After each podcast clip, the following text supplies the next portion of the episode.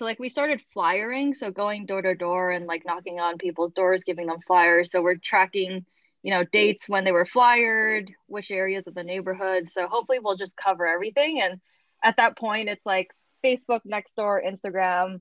Everyone will know who Newton is, and then hopefully when someone finds him, they'll give me a call. Construction Dorkcast episode 22 Chaos Ensues.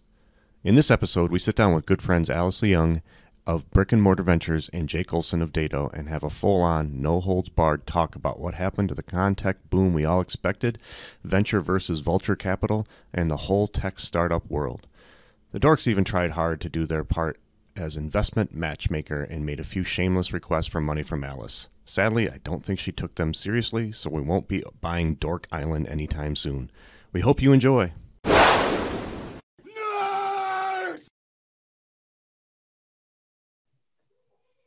And we're live. That's right. We are live again here at the Construction Dorks, and I am ex- excited for today. We've got a new topic. It's level two chaos.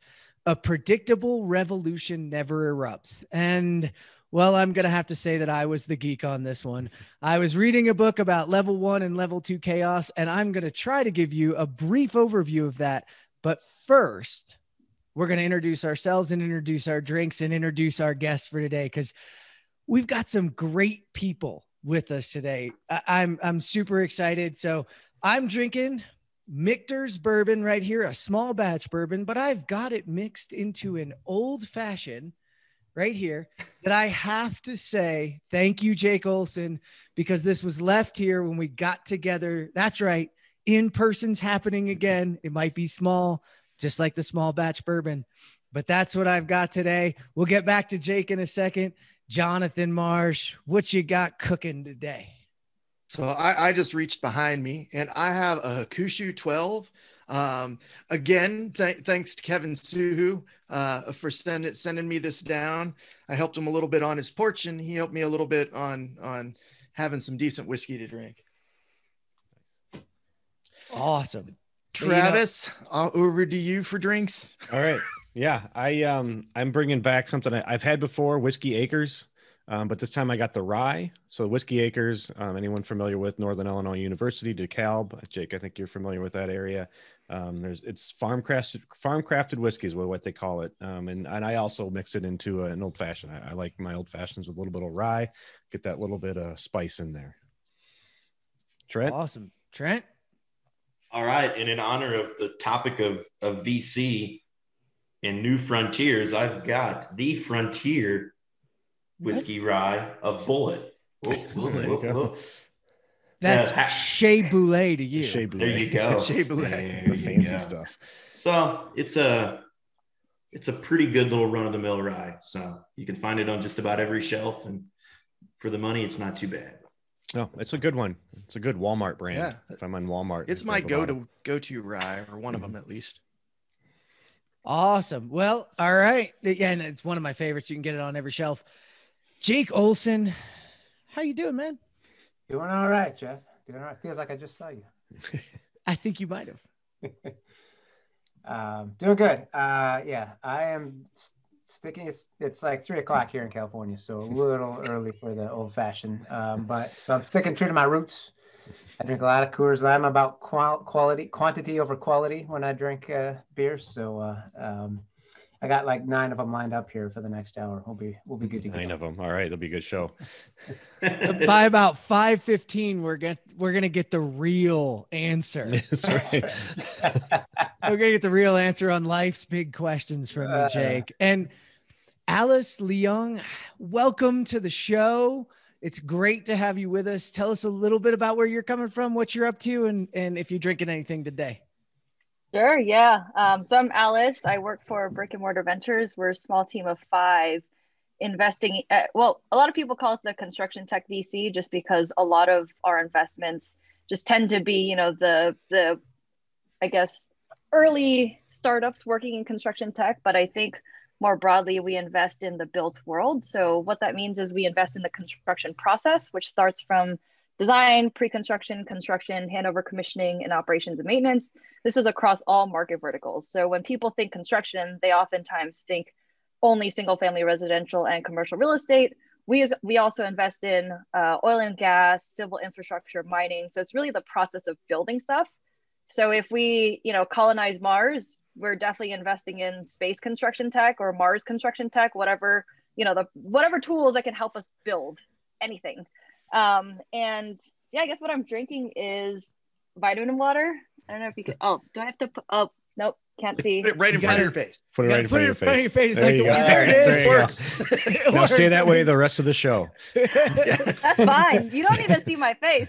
And looking for our new sponsor, Coca Cola, which owns vitamin water. right, right. Well, maybe they should sponsor. It has, you know, nothing to do. Well, they probably build a ton of stuff, but no uh, conflicts of interest with Right. anyone else on the show or That's right. relationships here. That That's right. true. We, we we we are pining for Flaviar.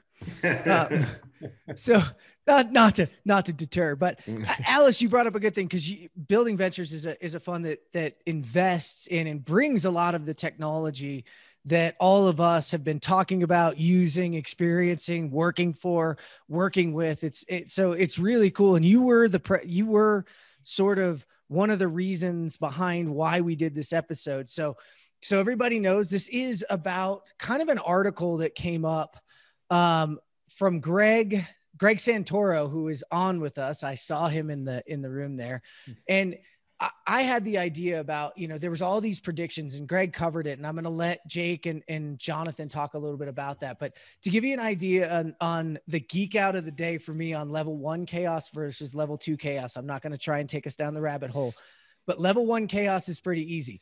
That's like the weather right? We can build as much Doppler radar, as many things as we want to build, as many things to predict it, and the weather's still going to happen the way the weather was going to happen.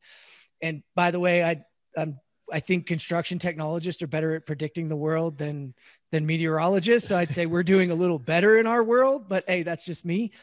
And a level two chaos theory is something that the prediction itself can have an impact on the outcome of the event. So if you think Sure. about like market forces and you're thinking about trying to, you know, create the greatest AI model ever around the market value of a barrel of oil tomorrow being a hundred dollars and today it's it's eighty dollars, so you're going to want to invest. The minute you run that and then start investing, you change the price of that barrel, and that barrel becomes a hundred dollars that day. So literally, how you react to the chaos itself inflects and infers on the chaos. And this has a huge impact in how we're looking at construction technology. That was a freaking mouthful. If I got it wrong, talk to my producer. Jonathan, Right, take right. it from there because it was your idea it was Alice who we wanted to bring on and Jake, yeah. and this all came together. So hopefully, I did a good job of that. No, you did a great job. So what you're basically saying is it's like Schrodinger's investment. You know, right. investment might be good, it might be bad. You won't know until you look, and when you look, you've affected it. You know, I mean, right. it, well, that's, that's, a little bit way about I thought the, of it when you explained that to me, Jeff. Yeah. I thought about a, a little bit about quantum physics too, right? Is that the same same sort of thing? Yeah. Yeah. Mm-hmm. 100%. Observer changes reality. Right. Yes. Yeah. You know what?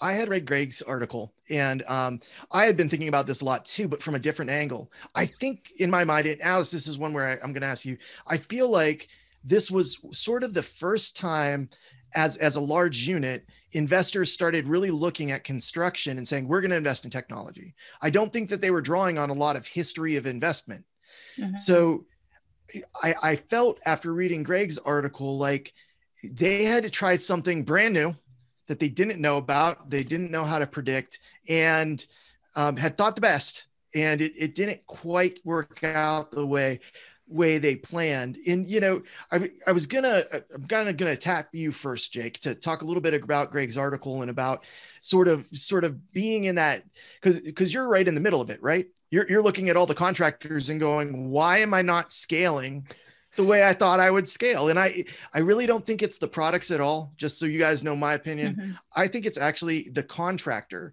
I think we're a weird environment, a very weird environment for you guys to try to work in. But I would love to hear some of the reasons you think, you know, after reading Greg's article about about why why that boom didn't happen. And for anybody that doesn't know, um, Greg wrote a, a, beautiful article that basically talked about how many people expected a boom and how that never really happened and, and drew some conclusions based on the data about how that all came together.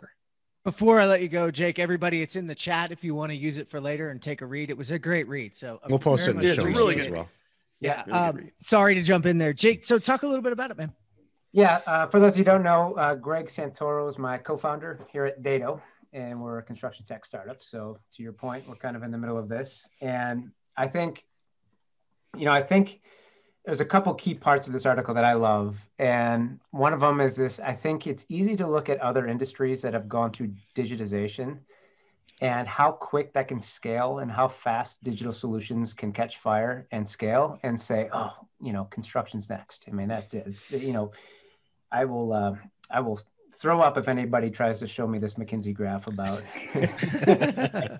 I, I would too. Yeah, yeah, yeah. I should have made that my um, background. Right. Yeah, burning I, I have a shirt. I don't know. Brett Young and I made shirts about. Yeah, I got a shirt. One. Yeah, but um, but the reality is, and and those of you who are really close to it know this that we, I mean, we're in an industry that's super fragmented, and all of the kind of the market dynamics that drive digitization in other industries, the scalability, how quick you can find virality, it just doesn't apply when you've got local jurisdictions and different building mm-hmm. codes, and I got to deal with seismic over here, and I got to deal with fire and wind over here. I mean, I can't just do one prefab design and ship it everywhere. I can't just do one um, architectural cladding and assume that's going to work for hurricanes in Miami and then snow in Denver. I mean, it, so not only do we have you know dis- disparate geographical conditions that force us to really have to com- compartmentalize our building, like you can't just doesn't scale. That in, the fact that we are uh, such a spread out and such unique, it, it the industries or the, the uh, companies who play in this industry are also completely broken up, right? I mean, you here in the Bay Area, there, you know, there's contractors that do work in San Francisco. They don't do work in Oakland because they don't have the relate. I mean, that's you know, five miles away. Alice, you know this. Like they can't because they don't have the relationships and the building department and the codes and everything's different. So there just isn't this inherent digital virality that I think other industries have eh, got to benefit from. So, you know, if you create the best restaurant review app or the best way to order a taxi online or whatever, boom, scale, virality. And I think, you know, in 2013 and 14, when other companies were seeing that like hockey stick, everybody said, okay, where's next? Where's next? And construction tech kind of started picking up, especially after the 2008, 9, 10 boom. Mm-hmm. I always call that the the really the birth of real BIM.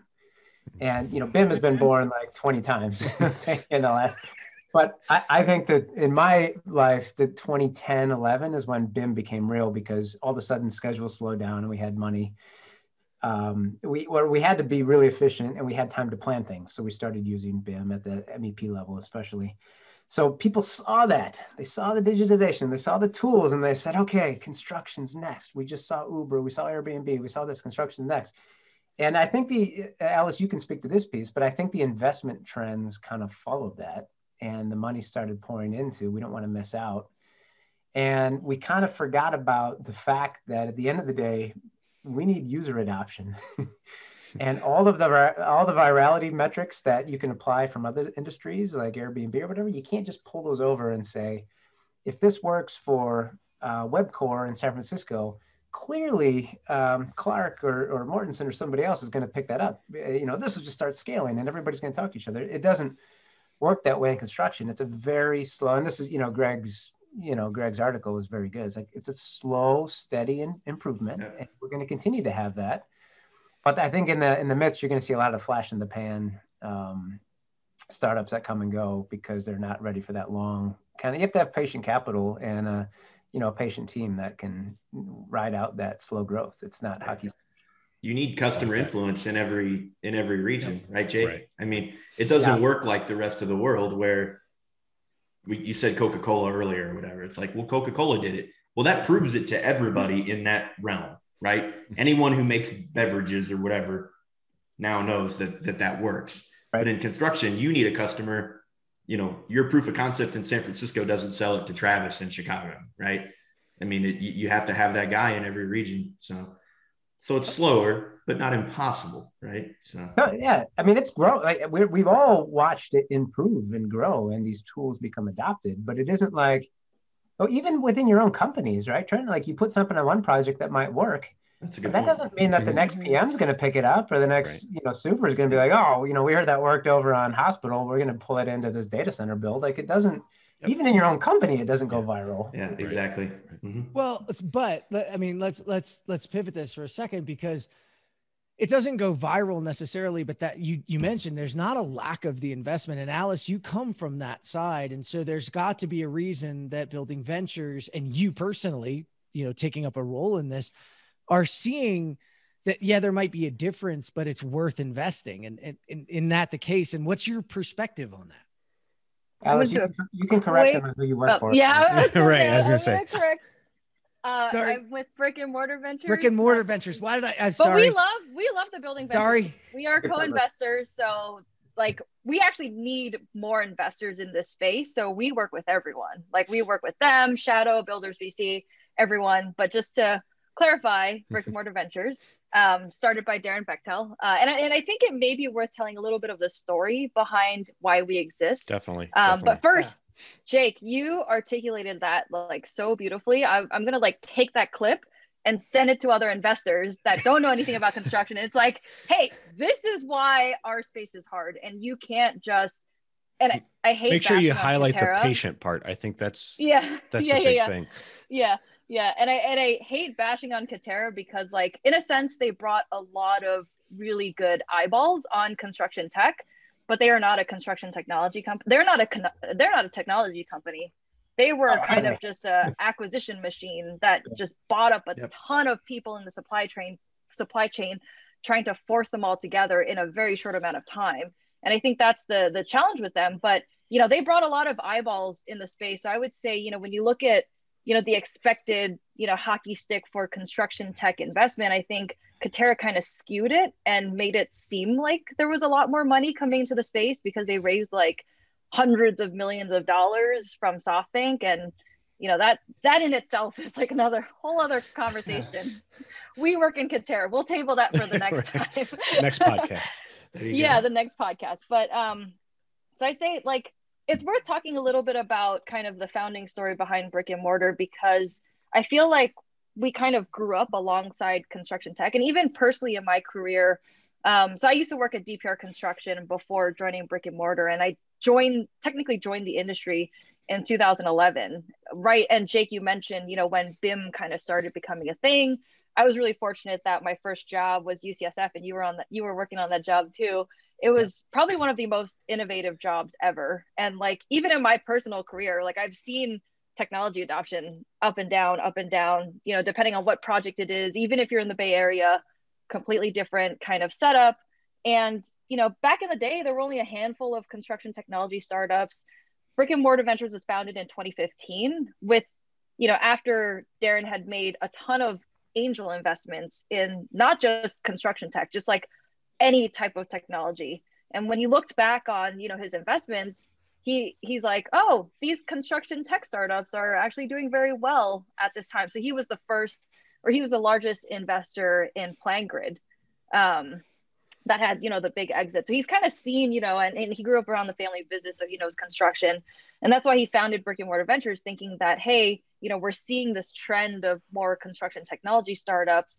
We want to help put money into that space. And the best way to do it because construction is so nuanced compared to so many other industries it's not just you know fintech or consumer tech. You know darren brought together a team of people with industry experience so that we can understand those nuances and try to help companies scale across different market verticals so that you can kind of build a, little bit more versatile of a technology to help scale. Um, and when we existed, I think, or when Brick and Mortar Ventures was founded, I think there was only one other kind of construction related, AEC related, that was Borealis Ventures, which is since rebranded to Building Ventures, but they focus a lot more on design. So they were more design. I think we were more construction.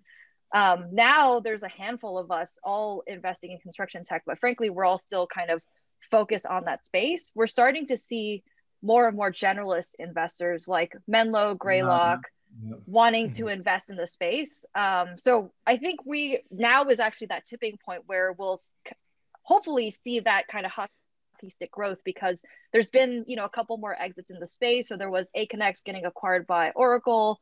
Procore getting valued at, you know, I think the latest was like 5 billion or something like that. So with all of these like fairly high valuations, I think the other generalist investors are like, oh, like we need to start paying attention there. Um, so I think we're now at that point, and you know, McKinsey's done a really great job at helping. You know, as much as you know, we may or may not like all of the graphs. Careful. They've done a really great job at, um, you know, pushing the digitization on a very high level, and also just a lot of really great, you know, reporting and stuff like that for people who are unfamiliar with construction. So I, I do have to credit McKinsey for like helping spread the word. And we're also seeing a lot more corporate venture capital. So Haskell had set up Dysruptek, DPR set up WND Ventures. Suffolk has a, a corporate venture group. There's a lot of Japanese conglomerates that do equipment and construction that are setting up CVCs here in the US. Um, so we're seeing, you know, both generalist investors who I like to call greedy VCs because we are pure financial returns. That's how we invest. And then there's the corporate venture capital groups that may look at it from a strategic investment as well as from a kind of financial returns perspective. Yeah. Um, so I would like to kind of piggyback on that and, and you know, for anybody that doesn't know my full background, like I, I worked with a startup company outside of construction, so I'm a I'm a little bit familiar with with raising capital and in runways and worrying about all that kind of stuff that Jake's worrying about right now. but I would like Jake, you know, think of yourself as a superhero. You know, give us a little bit of your origin story. Um, you don't have to go all the way through all the stuff you did, but I, I think that, and Alice, I want you to kind of, um, now that you're talking about like corporate investments and stuff, t- tell us how common it is. You know, Jake, Jake, give us your origin story with with, with what you're doing with SBD, and um, and then Alice maybe kind of follow up on that on on what you're seeing. Is that is that more and more of a trend? Yeah, um, my origin story, uh, Travis. When I started in kindergarten, I, I how many how many how many could I was just listening to some other guy the other day. He's like, you know, I used to build Legos, and therefore I like that seems to be the story of every single person who got in construction. Right, but, right, right. But um, anyway, you know, I started life as a structural engineer and did that for a while, and got that's where you know you when you get into the right part of the industry, you kind of fall in love with it. You can't get out of it. And I worked on a lot of projects. So I worked on, you know, like consulting for failure analysis, that type of stuff. But which, by the way, if you really want to learn construction, get on the failure side of things and you learn construction mm-hmm. claims, expert witnessing, when, you know, when shit goes wrong type of stuff.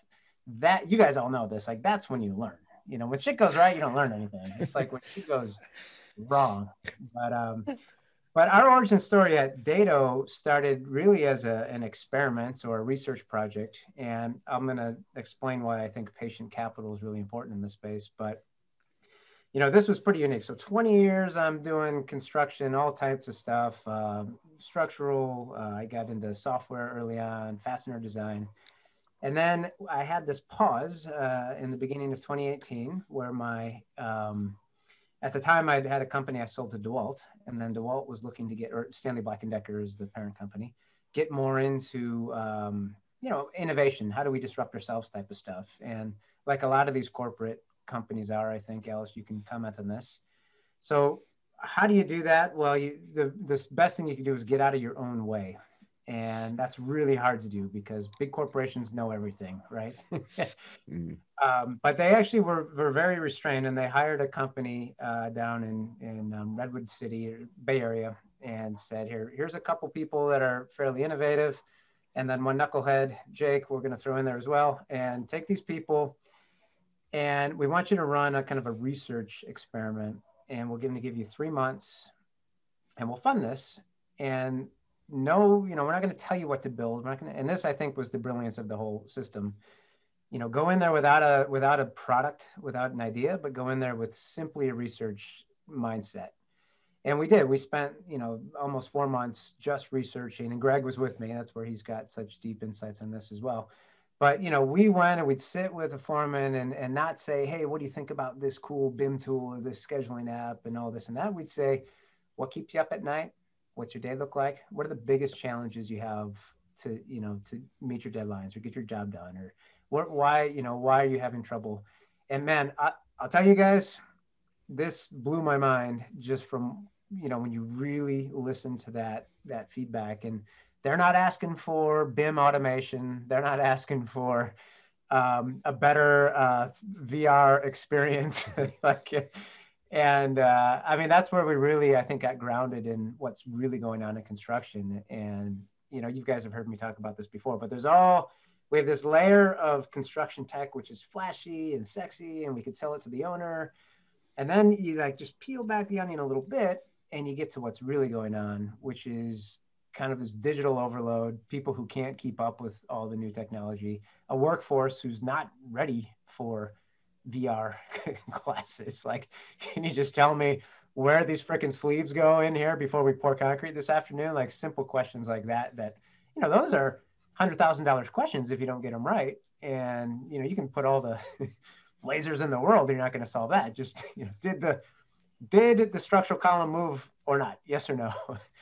Um, so we got to the end of this incubation, uh, we, you know, this four months, and um, then we spun out Dado as a separate company. And you know, the way this was set up, Stanley Black and Decker was the first investor, and they were able to basically invest in a patient, have some, you know, patient capital for us to get this thing off the ground and continue to research that. But I mean, what other startups really have a dedicated four months and a team to go out and really ask the you know, find the, um, uh, you know, don't be a nail or a hammer looking for a nail. Make sure you understand like what's the nail, like what needs to get fixed before you start building the product. And um, I think that's what is what we did right. You know, we've done a lot of stuff wrong as well, but I think that founding of how we spun the company out and and um, that partnership with corporate venture uh, worked really well to get us off the ground and get us to where we're at today.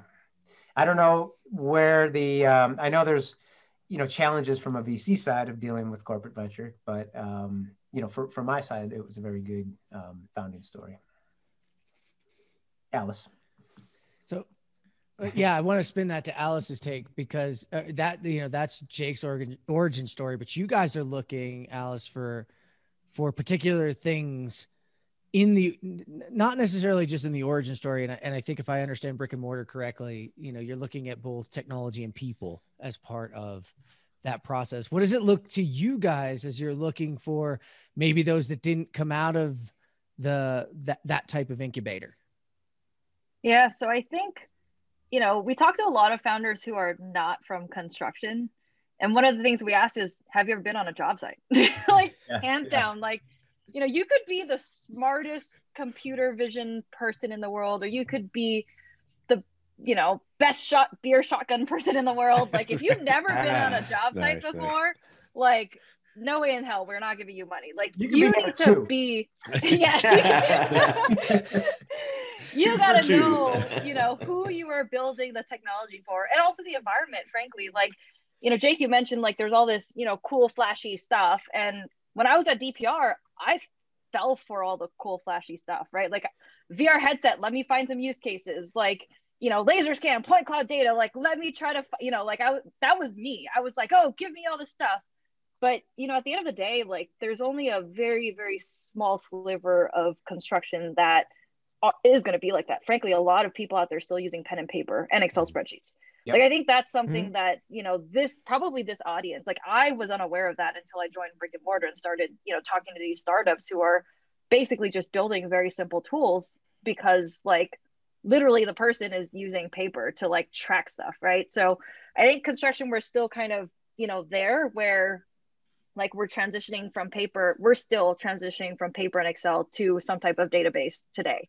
And um, when it comes to like investing in stuff like that you know like that's why it's so key for anyone building technology for the space is to understand like hey you know a lot of the times you're going from you know literally nothing to a database and a lot of the times you're building for an environment where there is no wi-fi out there Like if you need continuous cellular service, like that is not going to work. Like that is a big no no. Like there is no GPS, there's no Wi-Fi.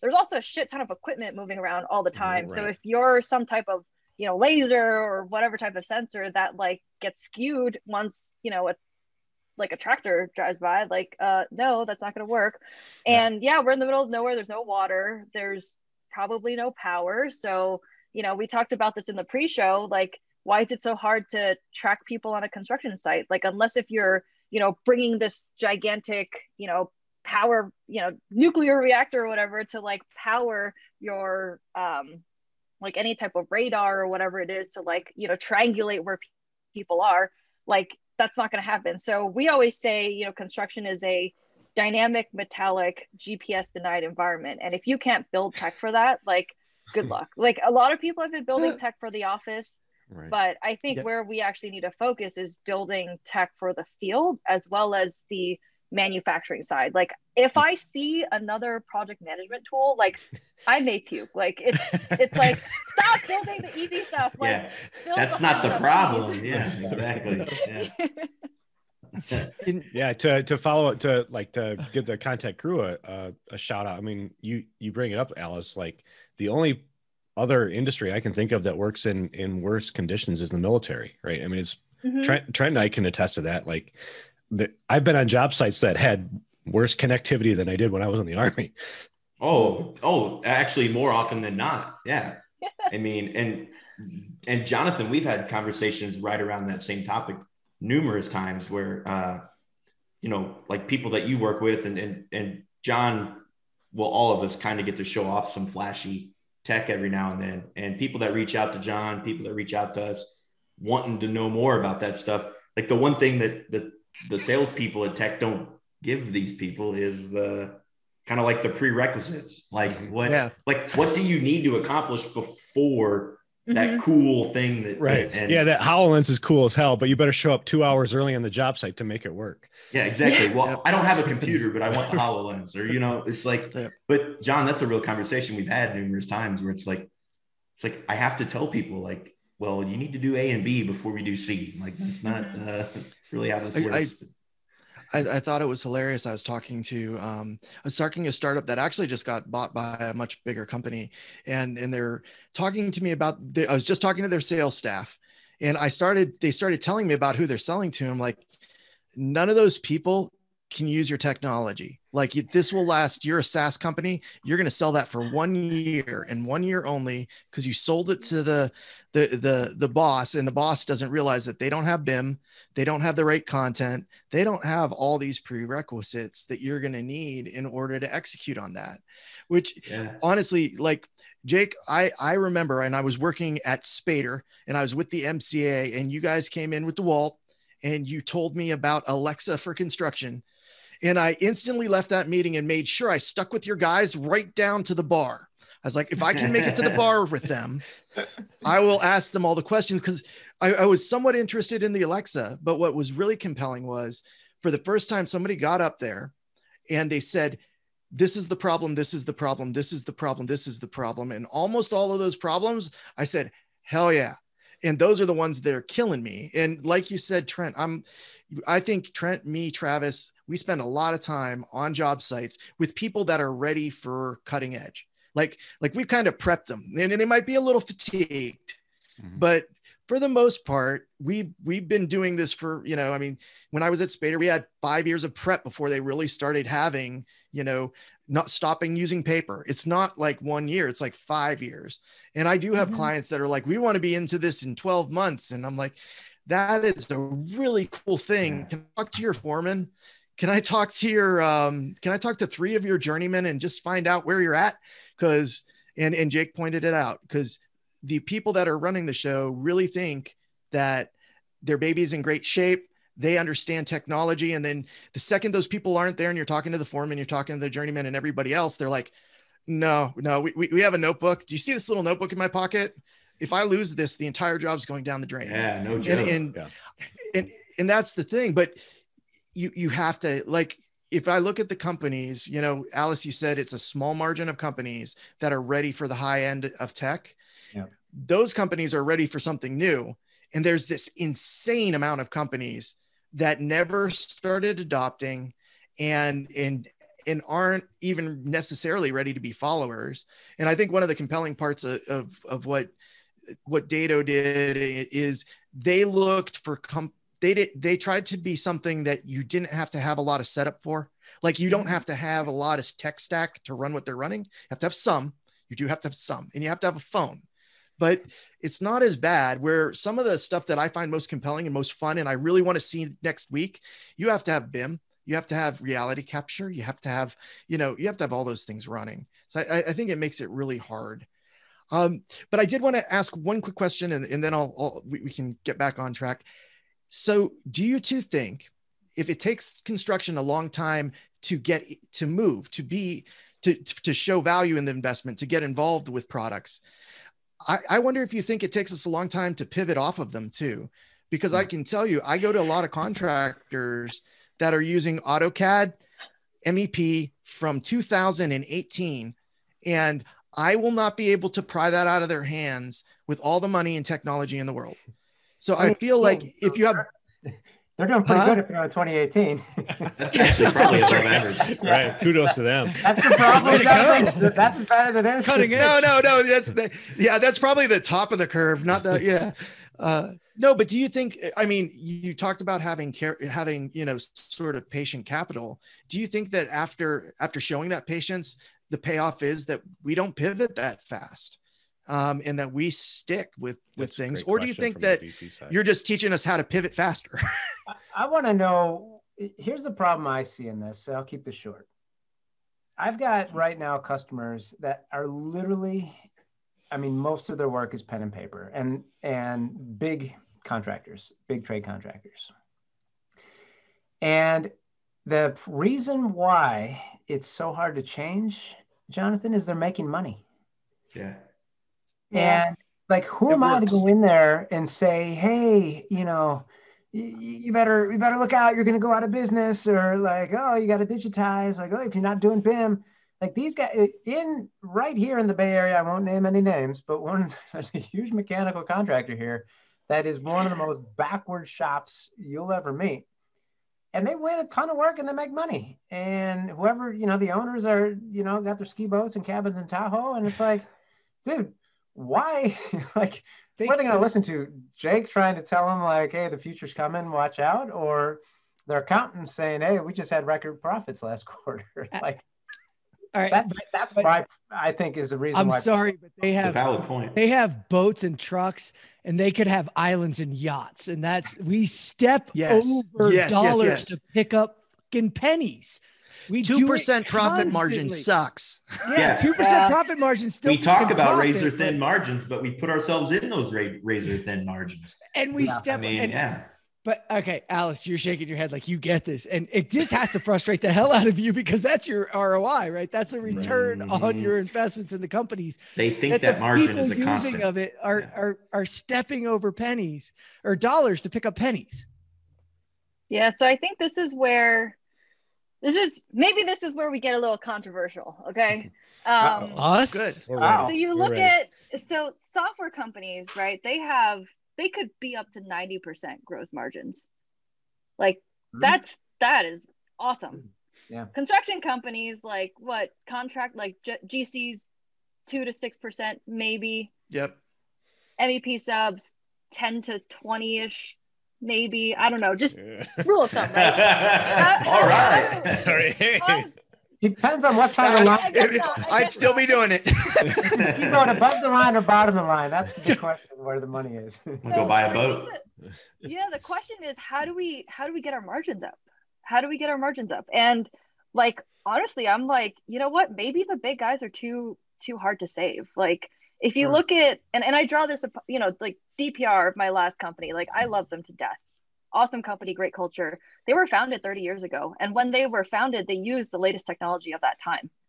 Cool. Like, I'm thinking, you know, some of these large companies who cannot reinvent themselves, like, we just need new companies. Like, I think that's the big challenge with construction mm-hmm. is because we are a services based industry, like, you can't just do everything with technology. Like, you have the relationships that you need. Construction is all based on relationships you need the relationships, you need the tech forward people. Like if it's like some, you know, old owner of some company that's like, no, we're not using technology, buy me more boats. Like, dude, if you're a high up exec, quit and start a construction company. Let us give you all the latest tech, and you'll probably run those jobs a lot more efficiently with less people. And you can increase your margins like so much more and outcompete. I mean, like, I'm saying this like it's really easy. I know it's really hard because it's really hard to start a construction company but like if it was my world and i had money to seed these companies it's like okay let's just you know restart the a brand new generation of construction contractors with the latest tech today. And i can guarantee you the young people are going to join you because you know people talk about you know construction labor shortage but that's because we're doing things with pen and paper. No one graduating from college today or no one graduating from trade school wants to go work at a company that uses pen and paper. Like, I don't know. I, I'm like, power to the young people. And there are old people that, you know, are very yeah, tech savvy and are very awesome. like a lot of old people that I worked with were super like yeah. supportive, right? Old, old cranky superintendents that are like, oh my God, this iPad is awesome. Like there are those too, but I don't know. That's my controversial or my hot well, take so, for for this Hey, I'm in. You got me motivated. Yeah, yeah. I was my, my, my, my I'm, question. I'm then, Let's go start one. Exactly. I heard Alice is putting in the seed capital, and the five of us are. That's hey, what let's I go. heard. Yes. well, and to my point, like I think the the the six of us here, like so, what I keep hearing more and more lately is obviously we're a very risk adverse industry, right? In in for good reason, like safety, people getting hurt, buildings, you know, that that that part we, we need to really focus on. But it's also bled into the way we run our businesses. And, and in the chat, I put in this book that I, I keep referring to by uh, Salim Ismail, who did the X Prize and stuff with Elon about exponential organizations. So is that Alice to, to your point, is that kind of why you're you're you're touting these new companies, right? New companies are willing to take risks that old companies are not um, that that's what I'm hearing. I, I don't really guess I really have a question. That was more my comment. Is like, I, I think that's where it all comes from because change is risk. You don't know how that change mm-hmm. is going to go out. You don't know how that technology is going to go out. But hell, I know that I can make two percent if I keep using pen and paper. Yeah, small companies can pivot a lot faster. So that's why you know startups yeah. are awesome. Like they can change course, you know, ten times and mm-hmm. then find you know the best way to do something and then get that exponential growth. So like smaller companies, yeah, and I definitely think that applies the same to construction. That's a great point in the chat, Trent. Sorry. I, I, I agree. Like, do people see this as a problem? Like we're all saying like increase your margins, increase your margins, but do the owners think they need to increase their margins? I'm not convinced they do. I don't think they they don't think they can. They think yeah, that's yeah, where the industry that. is. The industry, yeah, that is the margin you get as a mechanical or electrical or or whatever you are that's what you get and you that's what you work with. That's what they think honestly.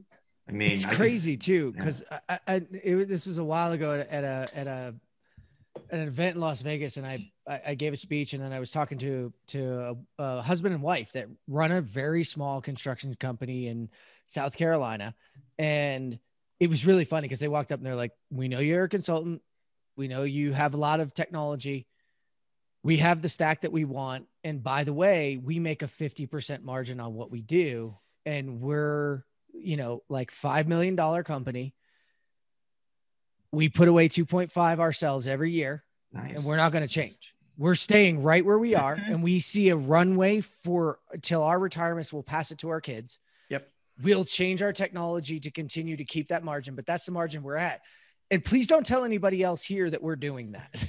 and right. it's like, right oh please? Come on. I'm like i can't name you. I know but can, can you can we it can be done though right? And they're yeah, like how many oh. hundreds of millions of dollars do a typical gc have to run to get that same that same profit? Oh my gosh. Yeah, yeah. it's crazy. Yeah. Mm-hmm. it's it, it's it, it's nuts. Okay but i'm gonna pivot us because i have a deep question that you two brought up. Both alice and jake have alluded to this and and for me, as somebody who comes from outside the industry, but also like Travis has had an experience of the venture capital process and the way it works and acquisitions, et cetera. So, and I know we've got a lot of people listening that are in the tech space too. So, at this next phase of growth, Alice, you alluded to this before. There are very different reasons behind venture capitalists. And, you know, we in the tech industry like to refer to venture capitalism versus vulture capitalism. and I really want to talk about how that investment and that maturation process and taking money, it's not just about the capital. It's about the the organization as a whole, its vision and its and and and what its focus is. So I, I know it might be tough for you, Jake, but Alice, you probably work with a lot of teams that are going through that process. And how do you manage that? And if there's anybody listening, how do you talk to them about the differences in people's what they're looking for in their investment in your company? Yeah, I mean, I don't want this to be a sales pitch for brick and mortar, but hey, don't you guys want to work with us? no, no, that's fine. no, it's it's. I mean, so I, think, and we've had portfolio companies who have raised from the wrong types of investors, and you know, when it comes down to it, it's like you know, when you think of the, and I'm sure Jake, you felt this where, you know, you're running out of money.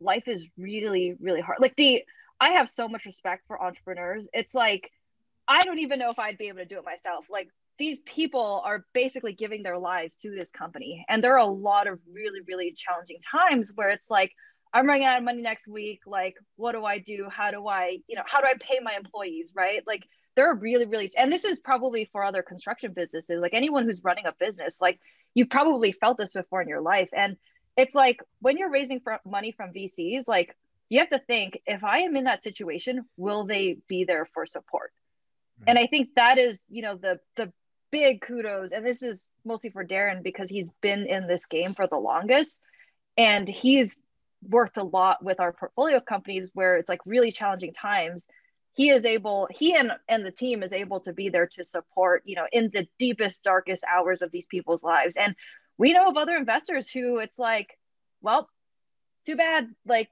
you deal with it. You're the ceo or you're the entrepreneur. So you know when you are and, and this is like you know probably the worst case scenario right that you can think of. But you know aside from that of course it's like making sure that the investors that you're allowing like as an entrepreneur you should think of it like you are allowing these investors to invest in the space especially if you're in construction tech because this is such a hot market right now. Mm-hmm. like there's so much private capital. Like people are literally throwing money all over the place. Like there are so many startups in construction tech that i'm like how did they get funding? Like i don't understand. Like please help me right?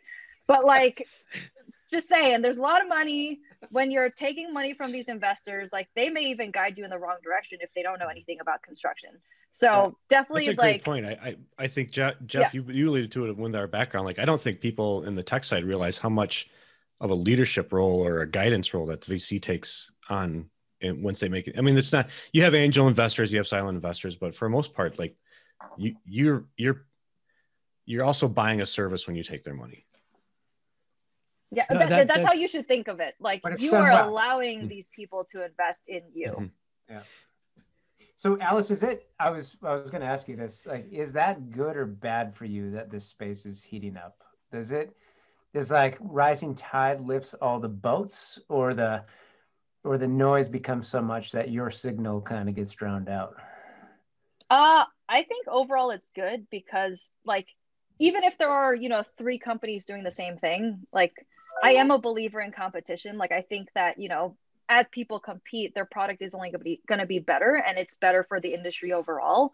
So I do think it's good for more money to come into the space. Of mm. course, for us, you know, we want to make sure that we we put our money in the best ones, right? so it is it does get a little bit more challenging and I think you know, with more money coming into the space, you do get better valuation or well, I don't know if it's better, but higher valuations. So we've seen some companies that have like million dollar in revenue and it's not recurring and they're like raising at like a hundred million dollar valuation. And it's yeah. like mm, like how are you gonna like how are you gonna grow to be fair math is hard. Yeah. I mean imperial, we use imperial units. We don't use metric here right. in the us so like math is really hard.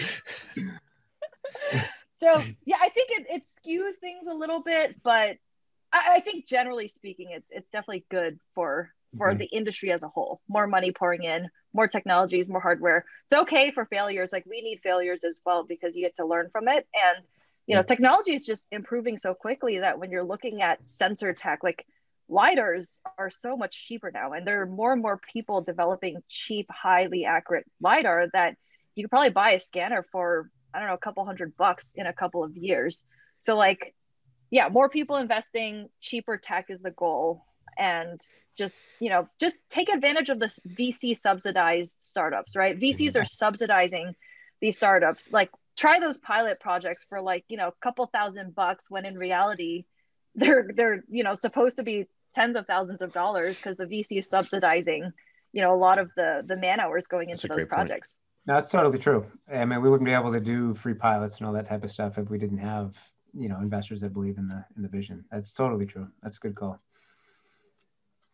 I feel like feel like we we're we're maybe playing like matchmaker here, huh, Jake? What's uh, you guys? Uh, yeah, yeah, look at that. Uh, either all right, bachelor number one, make your cho- make your pitch. yeah, yeah. so that's what we're looking for, Alice. Now, what were we talking? Oh, the, Hundred million dollar. The brick and mortar team loves Jake. the, the brick and mortar team loves Jake. So I'm I'm gonna put that out there. Brick and mortar team loves Jake. We've had a really long relationship with Jake, and we love Dado. So I'm gonna just put that out there. All right. It's been a, it's been a long relationship.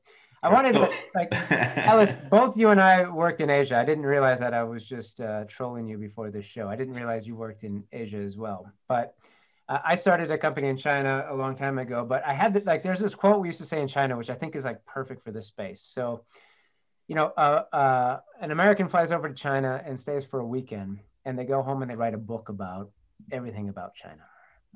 Here's how it works. Here's everything. You might have heard this before, Alice, when you worked there a uh, somebody flies over and they stay for a week and they write a and they write a paper about here's how everything works here's here's how it works they come over they stay for a month and you know they write a paragraph. Here's how things work in china. And if they stay for a year they know better to say anything about china. Because and i feel like a lot of people come into construction it's the same way. Like somebody like jumps in like a you know venture capital firm like jumps in or some entrepreneur like came out of stanford and said oh i saw the mckinsey graph. This is you know i'm gonna here's how it's gonna work. We are a couple lasers and uh, i'm gonna write a book about construction and then you know you have to find the, the people both the investors and the, i think the entrepreneurs that have been there for a year and they know better than to say anything. They got to go and like do the hard work and ask their customers. But I feel like that's a little bit the um, like the noise that that's... I imagine it's hard for you to weed through because um, there's so many people that have written the book about construction right now and they don't know but what to do. I, I think that's the Dunning Kruger curve, though, right? That's the I'm an expert after two days. Oh crap, I'm not an expert. Oh, crap, I suck. And then I, I actually just uh, dealt with a client who had some great technology started and really had all those things and they hit the spot where it's going to be painful and by the way if you're out there investing in technology and you don't think it's going to be painful for your contractor wow are you wrong it's going to be like super freaking painful for a, be- a bit and they were starting you know i mean what happens in the dunning-kruger curve for people that don't know when you get that tech you're like it can do anything I can do anything with this tech. And then you're with it for a week and you're like, well, crap, it doesn't do anything. And you get depressed. And then slowly you build back up to like normal. I will tell you, with every single contractor I've worked with, barring a few, and I'll say Bensky doesn't work this way, so he gets an extra point. Bob gets a point today. Um, they have a tough time with the bottom of that curve. They get mm-hmm. the technology, they think it's going to be awesome. They're all psyched. They start using it. When they hit the bottom of that curve, which is really learning how to actually use the technology, right. they bail. And that's what we're that's what's killing us is that bail at the bottom. And and you know, I mean, I think everybody you remember when we did COVID and everybody you remember COVID? Everybody remember COVID and we are trying to flatten the oh. curve. I, I, feel like in technology, we're trying to flatten the other curve. We're trying right. to flatten the Dunning Kruger that, That's curve a great point. So that's a great people don't hit so far. I like that, John. That's that good. Is great. Yeah. yeah. yeah. Flattening I'm going to do a presentation in, in the MCA Tech here in a couple of weeks about kind of basically when to get off the horse. Because I think to Alice's point, like we into what you're what you're alluding to is like there needs to be patience on both ends. Like it's not going to happen overnight the the um I I don't really actually like Elon Musk. I'll probably get hate mail for that. But he he he did an interview and I was watching the interview and they said said what's the biggest thing you you think that has helped you up till now and it was when he was young and he goes pain threshold He says, I have a really, really good pain threshold. And I feel like that's what contractors need is we need to help them with their pain threshold because there is this assumption that things are going to go well and and and they don't. You I know, just install that new PM solution. Everything's going to be great. Yeah, you know that that's an interesting point to look at too, though, when we talk about those margins that they're used to. So there's there's kind of that age old correlation between a contractor and and gambling, right? Like most most contractors are big time gamblers. It's true. I mean, just look at, but I Oh, think yeah. that's because of the risk reward relationship with a low margin, high volume industry. But you know, maybe maybe that gambler in them doesn't want it to be less risk, more reward. You know, I don't know. it's Right, kind of yeah. a weird, it's kind of a weird uh uh like paradigm there. Or like you almost need to kind of Like those are the ones who bet on a certain set of things, Trent, because statistically speaking, they get a return. It return might not be as high as say picking an individual number, Yeah. say on a roulette wheel. But if you Right. pick Exactly. black The versus risk is- red, Yeah, if The you're going to only play lower. pocket aces every time and never go all in on a seven deuce, you're never going to get the Yeah. big payout. right. But sometimes the risk is their reward. Like Right. they love that. Yeah. I you know, so tech may take all their risk away. And- you know, I don't, and DJ to your point, about that in the Jonathan, comments, too, like you know, DJ, you can add more comments, but you know, basically, like you, you know, you know that the schedule is unrealistic, the Mhm. budget's impossible. Like it's almost like Like, but I like, got it. I got it. I got it. Yeah. Like, Wait. I don't want that job at an un, unreasonable terms. well, I, There's I some want to truth there for sure. There is.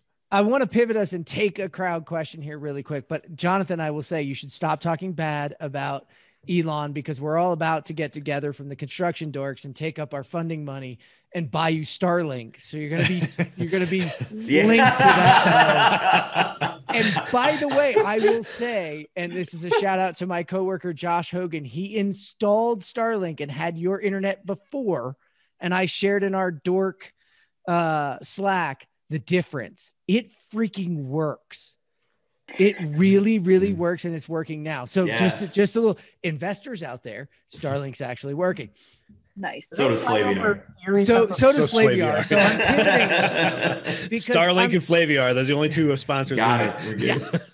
So, but I'm pivoting us because I have two people that I think can really answer this, and this comes from the crowd. And I hope DJ and Travis, I can do this justice in really doing a quick Other Travis. Other Travis, uh, Travis the second. Um, I hope I can do a good justice of this, but sometimes tech companies have a have a tendency to pitch to the C-suite, and we forget about the field, and and they feel as though the field voice is not heard. And the field is the seasoned builders in our industry, and they're the ones who really know how to build buildings, and those things are true. However, as someone who's had an experience on both sides, C-suites buy field never has the budget to buy. Mhm. Thus, we have a conundrum. I don't know, Jake, if you want to take it, or Alice, if you want to take it. But ultimately, thinking about that conundrum that does exist because both of them are true and all of it is true. How do you handle that and how do you bridge that gap and and effectively sell your software, but effectively eh, eh, have everybody be heard? Go ahead, Alice. I, I need a- some advice on this, by the way. So you, yeah you- that's definitely a hard one. Um i think here's i think i think it, it definitely depends on the company which makes it even more challenging right? It's construction so fragmented like do you sell to the pm do you sell to the superintendent? Do you sell to the c suite Yeah. you have to figure out how to navigate that and, and then this is particularly true for like you know the ER top 400 or whatever right? Like sometimes it's the IT budget sometimes there's an innovation budget sometimes you're going after the project budget. Um, I have seen instances where the superintendents have a lot of power and they stand up for the field, where the superintendent will say, "I will not build unless you give me X, Y, Z." So, uh, but but but then again, that's just a one-off situation, right? Like I don't know if every single contracting firm is going to be like that. So, I actually don't have any advice. It's it's just like maybe chatting with somebody at that company to figure out who actually makes the decisions, whether it is C suite, project managers. Like I know project managers have a lot of, at least at DPR, project managers have a lot of power when it comes to what tech to implement for that particular project. Um, any and superintendents as well.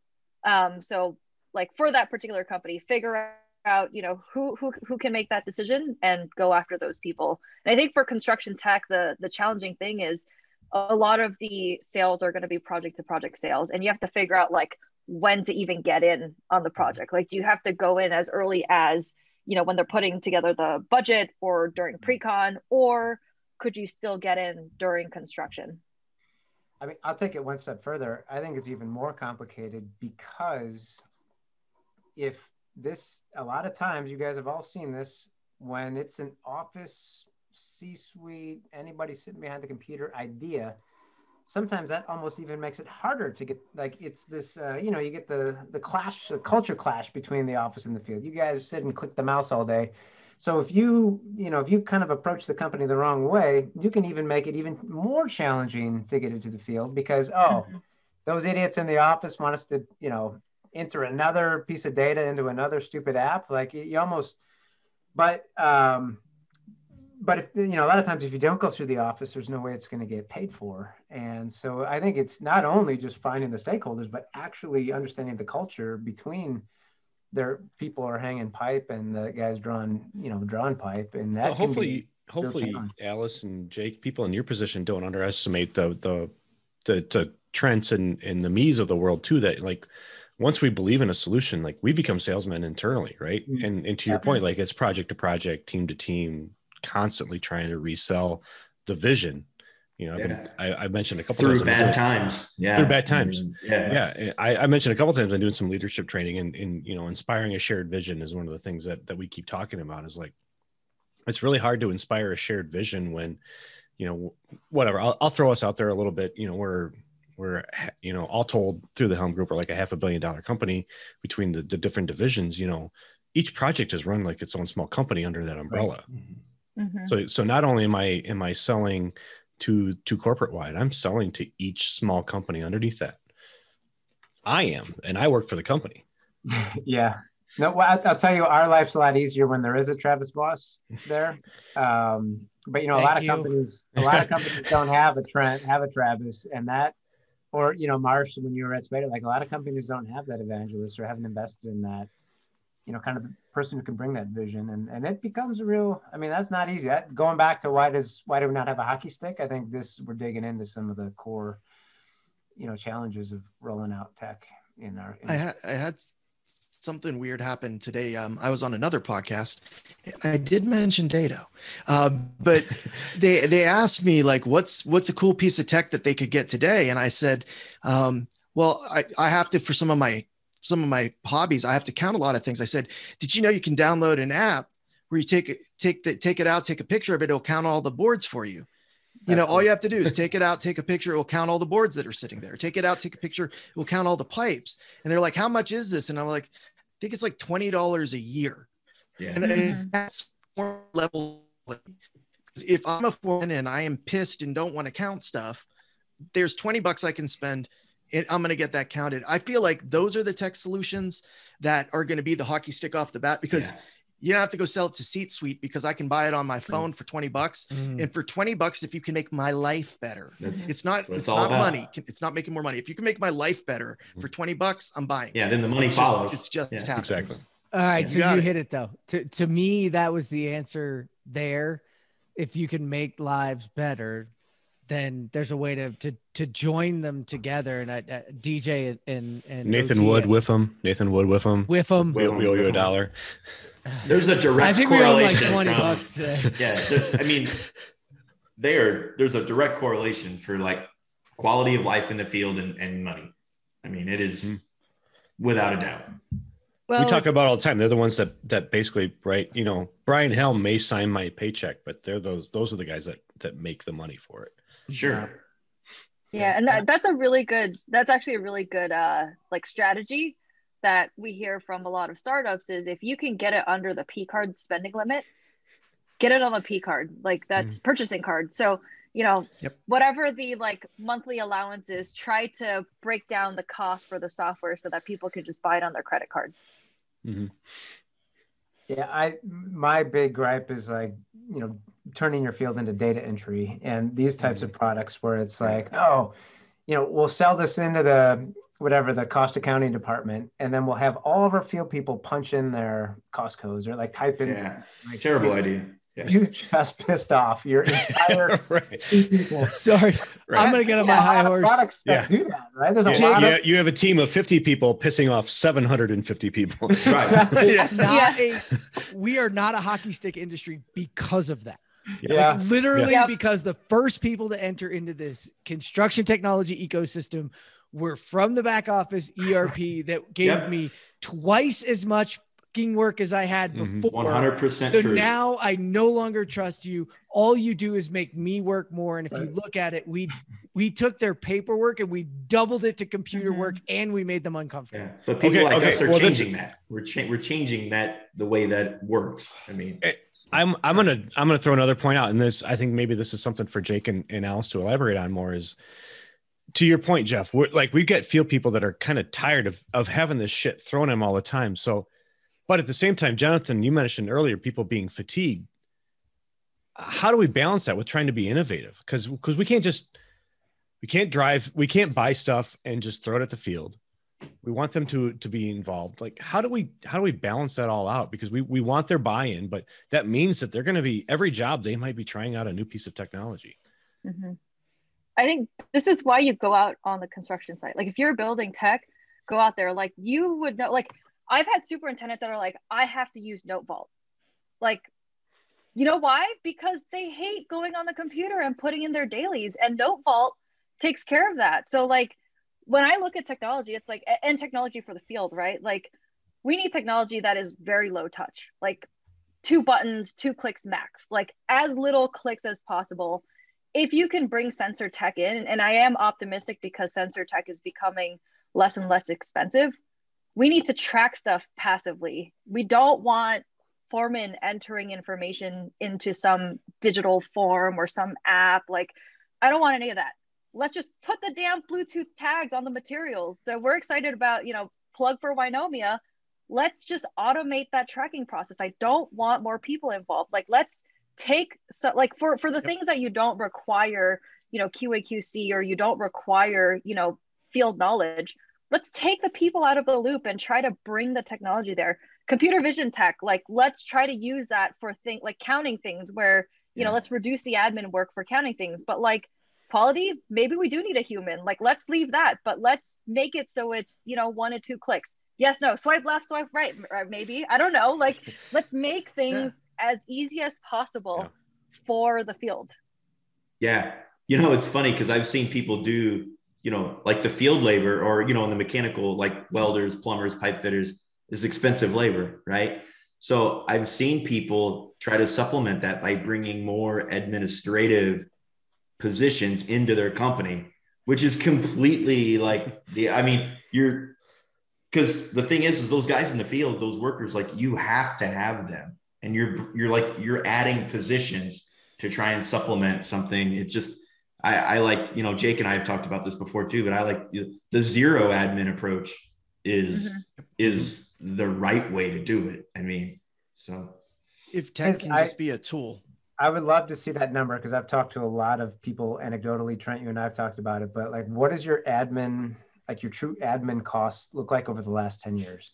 And everybody I've talked to's got this gut, like this thing they don't want to admit to that it's, that's the thing that's hockey sticking. Right? yeah, Mhm, Yes, mhm. yeah. It's, It's a one to one. It's it's Yeah, it's, it's right. as if they're laying brick, and, and Yeah. it really is. It's, it's as it's, a- it's as if they're laying brick. We we treat that part of our business as a one to one, and it's truly where scale in most cases can be had. I mean.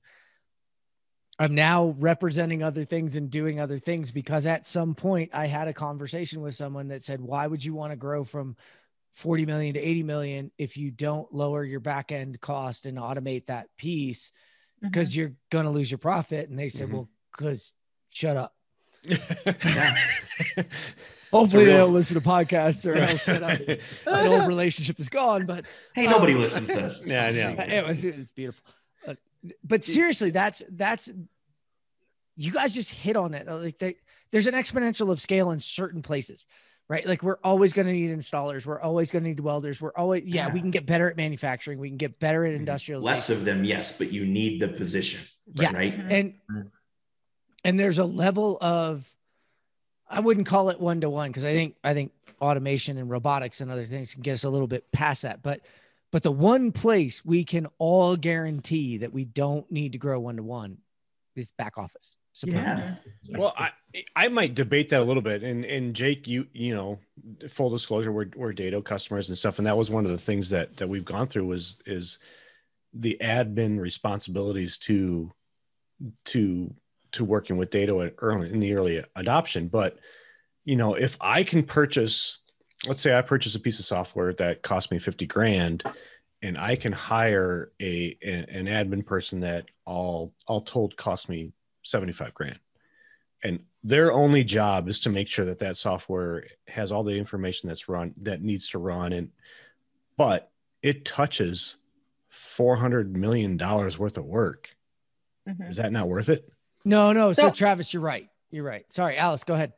I would say that that is the company's just under budget. Like they didn't budget for the job properly I- to begin with. Like I, I don't think we are adding like there are so many No, it- understaffed jobs that like you. I don't think you're. i don't i don't want to i don't want to i don't want to step on you but i i think that in in jonathan and trent maybe back me up a little but we are as a as an industry anything that adds to overhead is a bad thing Yep. Yep. True.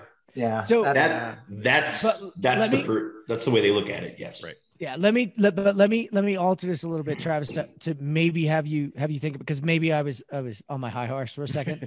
no That never I, happens. I i would i No, love but- to a debate too so let's No, kind no, because the administration, you're right. Actually, the administrator of the software, administration of the software and the new technology is a new position and a new cost. What I'm talking about, and when I'm thinking about admin cost, I'm thinking about payroll, AR, AP, people who are literally taking paper, putting it into a system, making that pay. So as you grow five more journeymen, you I'm grow another that. Payroll board. person we're right Yeah. you, And 10 that's what I was- two more. So that's what I was focusing on. And it's funny because, like, hey, hey, you know, this is debate, but also listening Mhm. is Yeah. I actually was articulating a different part because maybe we're adding a little bit of, of, of burden in a different place. But I think Well, to can put- Alice, to your well point, in it my in my scales my more. rebuttal is not even a real rebuttal I, I completely agree with you but in the contractor's mind we're back to the the the old risk mindset it doesn't Mhm. matter it's still an overhead cost It's still, Mhm. but can Alice, put you Vim in that mentioned this, right? too, but it right? spreads out over how much? because guess what? My margin will never go up. Right.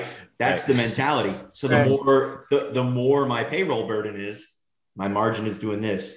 I can never get above this. That, that's you have to realize the mentality you're dealing with. I mean, that is they they don't think you can spend to get more a lot of times. I won't say Yeah, everyone, but, I- I guess- mean, I'm looking at this more from a per project cost, right? So like for Sure. one project, say, you know, you're supposed to have a document manager, document control man, like you're supposed to have a doc control person, you're supposed to have a project engineer, project manager, blah, blah, blah, right? But it's probably they are so understaffed that they are not able to get the information out in the field. So Mhm. I think it's like these projects are just understaffed because people want their margins, right? Like they're like, Mhm. oh no, you only get two PEs, you only get blah Right, blah blah. right. we're know, asking for without- 16 vdc people but we'll give you four Right. exactly exactly and that's why you know that's the whole thing with this whole industry it's like you know we were understaffed to begin with and now like we need technology because we're understaffed but it's the chicken and the horse or the chicken and the egg thing where it's like but you need to i like chicken and horse pay better to- Yeah, Yeah. I'm not sick. Yeah, I'm, I'm, Hey, can we get that? Like we should coin that hashtag chicken and horse. how much of that vitamin water you been drinking? i don't know it tastes different over here Oh, the hashtag I- of this episode, chicken and horse. Chicken and horse. Hey, you know, whatever. You never know. What It's a really good point, though. Uh, I mean, Well, I think that was one of the pluses when BIM started, and and I don't know if you guys. I think that Trent and Travis, you can agree. When BIM first started to get paid for, it was paid for out of install hours. So in the mindset of companies that paid for BIM out of install hours, it wasn't overhead. Like it was paid for by labor, and that Mhm. allowed us the money to build those BIM One hundred percent agree. when I work with Sure. contractors, yeah, when I work with contractors that budget BIM directly as project costs, they always stop investment. they always stop investing. And when I work with contractors that start out saying, we are taking labor hours from the field and moving them digitally, they always keep investing. And if they actually can do math, which some of them really can, they go, oh my God, it's three to one. Hmm. John, It's you know what we do? one. We budget we budget coordination meetings that a GC requires us to sit in, and that is it. And actually, I charge more when a GC runs runs coordination. Yes. But everything outside of everything Yeah. outside of coordination is that's not a budgetable thing. It's not admin. It is labor. Somebody has to do that work, no matter sure. what. No matter what. Yeah. for sure. I, I got to say, I think the funniest thing about all of that is I've been asked for an ROI on every program that I've ever asked to put in, except for ERPs, because they come from the accounting office. And when you're asked to put in an ERP, they don't ask if there's an ROI on it. They're just like, yeah, "We'd like funny. spend Just do five hundred billion dollars putting in an ERP, and there's there's no Yeah. no return on investment. We're just gonna. You do know it." why? Because you made their lives easier. We're back to the hmm. whole thing, right? Yes. There Right? you go. Yeah, exactly. Make people's lives easier, and they will buy it. Exactly. I don't know. From my end, it's who holds the purse string too. Yeah, right. That helps too. Man, this has been fun. All right, we we This are getting close. So uh, we're we're we're we're a little past our usual. However, this is an awesome conversation. Yeah. I want to give I want to give Alice. I'm going to give you a moment to think about your thoughts. Jake, finish your darn beer, and I want you to give us your final Go, go, thoughts go, go, go, go, go. Almost on done. the future. Alice, what's the what's the bar for new investors or new investments? What's the bar for uh, the bar? shotgunning a beer? Who's Uh, gonna be number two? three, three. it- Wait, is three seconds fast? I don't know. Is that considered? Actually, oh, you know what? I'll- My benchmark is. What does that get him? I'm gonna- Like I'm gonna go out on a limb right here. Of, of valuation up if you can do it. I'm gonna go out on, on a limb right here. Whatever Jake does it in is the bar. Anybody that beats him gets his money. Ah, man, I love it. All right. I am uh, unfortunately don't have an uncracked can. Otherwise, I would totally crush that. Oh. and I, I would I would encourage investors to not only look at the speed, but look at the fashion in which they open it, they how much they spill, Yes. etc. yeah, this is a true. workflow process. Right. It's Present- quality. It's not just quantity, it's quality. How well Yes. they use the key to poke the hole in the bottom of the can. Do they even know that the key to the whole that- Travis, that's you- all you- part of it? You'll appreciate No. this, Travis. Look cool doing it, right? That's all right, that matters. Hey, we want to thank everybody who listened in today, everybody who's joined us today. We and Alice and Jake, this has been one of my favorite episodes. We've Yeah, gone into been a lot some really deep topics. cool. We've covered some really we'll call it controversial. We'll call it uh, uh, near and dear to my heart, at least. So um, I, I appreciate it. Jake, give a little final word. Let people know where they can come find you too. Like we're not afraid of that part. All right. Well, Jake at projectdado.com or projectdado.com is our website. So um, you'll find me there.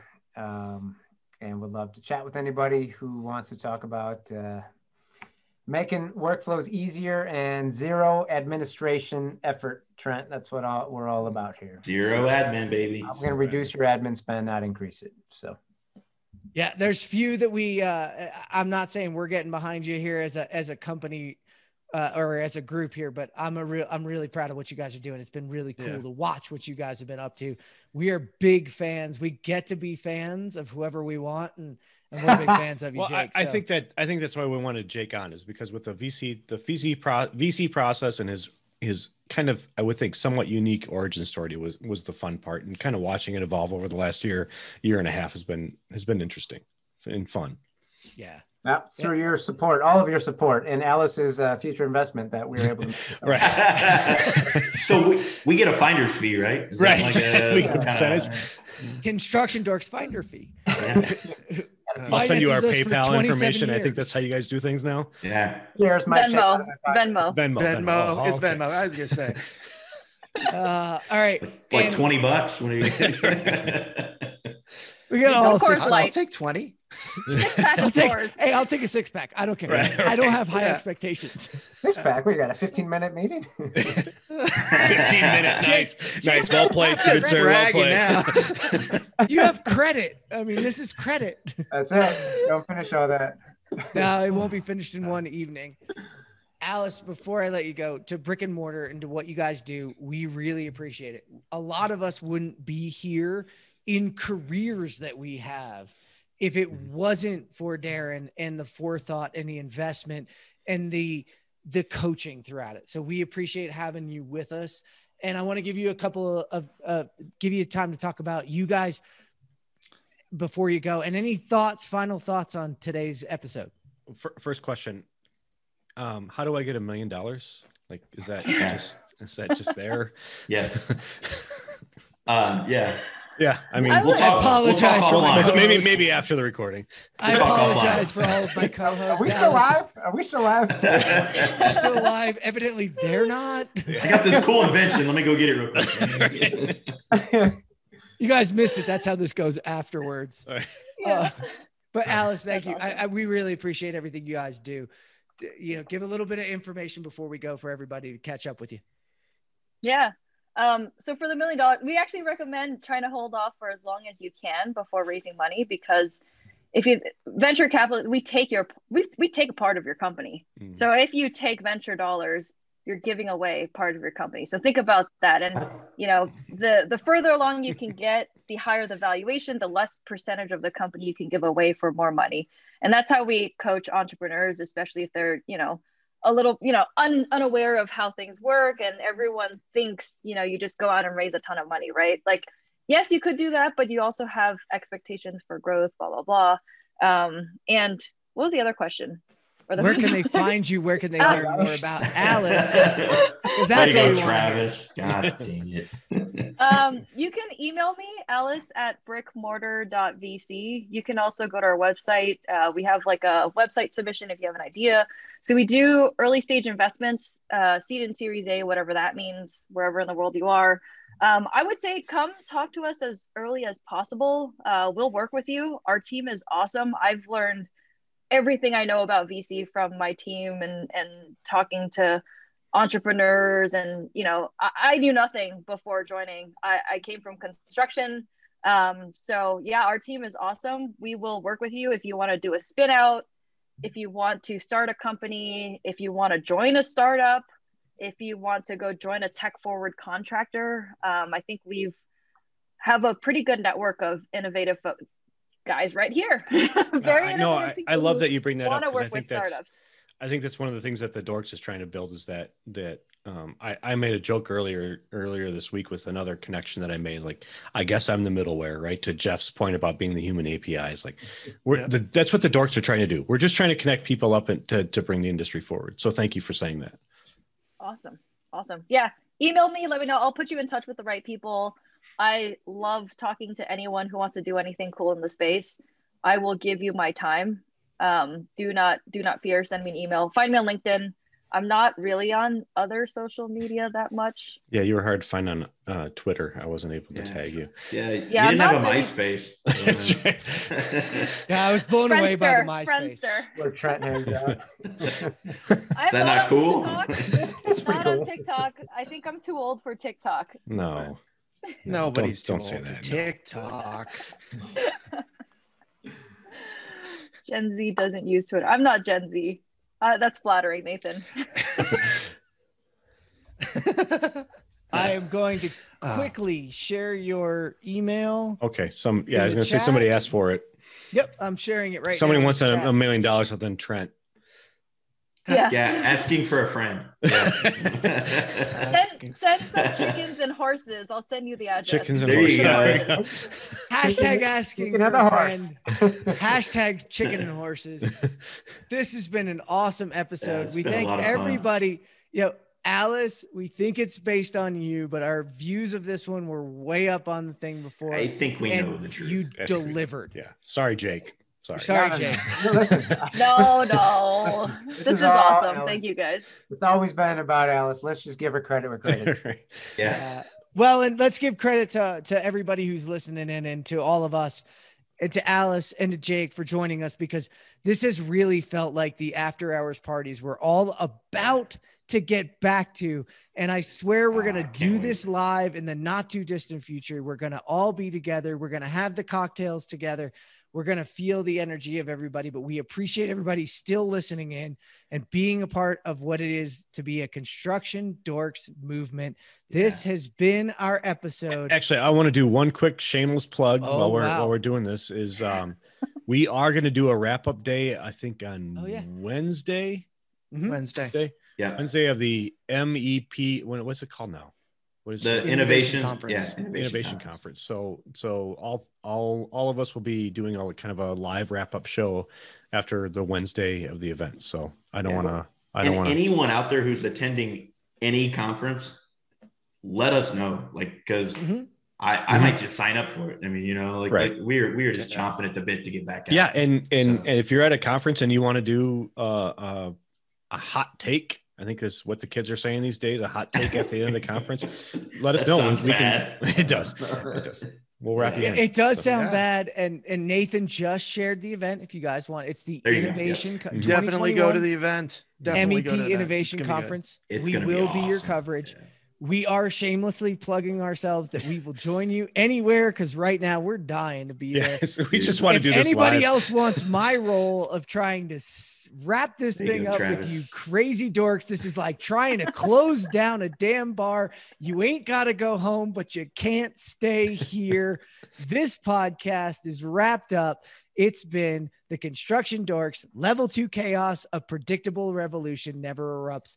Thanks to our guests, Alice Leung and Jake Olsen, for joining us today. We're out. Thank you. Thank you.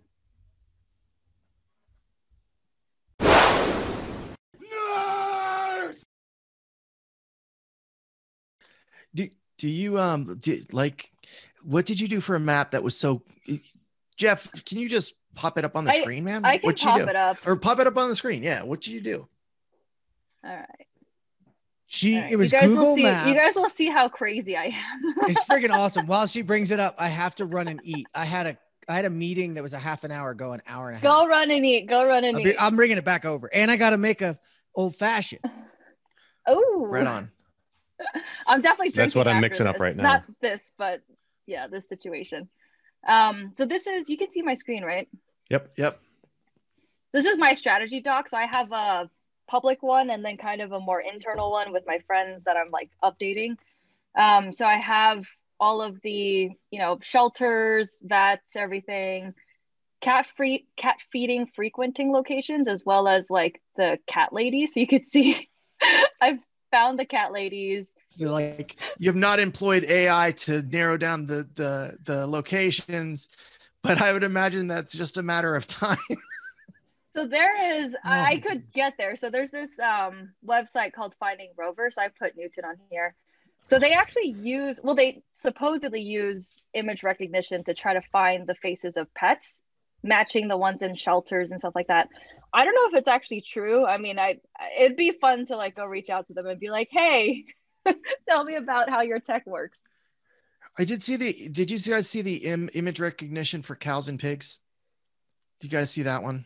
No, I don't think I've seen that one. Okay, so um, when they're milking the cows and and then when they're when the cows are in the in the being when they're being milked, they're also being giving injections for different things. So they needed to identify all the cows and they were having issues. So they actually wrote a facial recognition algorithm for cows. So as they are brought in, it knows what cow it is and where it is. And then they started doing it for pigs also.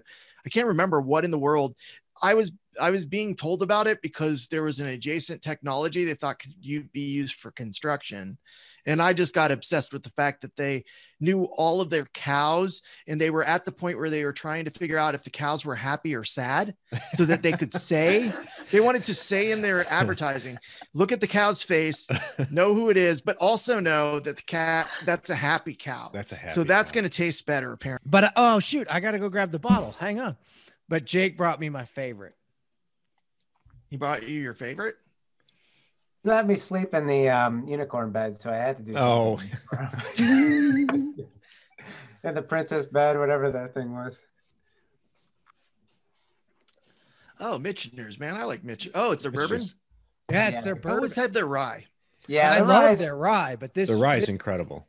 Yeah, This small batch bourbon is really, really Pretty good. Yeah. Yes. I like that in an old fashioned. You know, you don't need to put quite as much simple syrup in when you throw the bourbon in instead of the Mhm. rye. Like for me, it's like the perfect uh, old fashioned. But yeah. Science is flawed. I'm going with my old standby this afternoon, fellas. Uh, The Coors, you gonna shotgun it this time? Uh, Dude, how hilarious would that be? All right, guys. I'll do it. I'll do it. So, anyways, he wants to buy data? Oh. You know, some people ring the gong when they get a sale. I should have a beer on, on the podcast. Jake, you got you got to really pop funny. up the picture of the mountains on the Coors Light can that you took. One you have, I'll redraw it in Right, just four redraw the whole thing. It's fine. Don't even worry about it. I- Nice. No, but like, like then it will be awesome, better. Jake. It It will be better. Oh Jesus, That's good, right? That's That yeah. is it's perfect. Can you Coors can you move in front of your face and then like Yeah. yeah. yeah. that is great.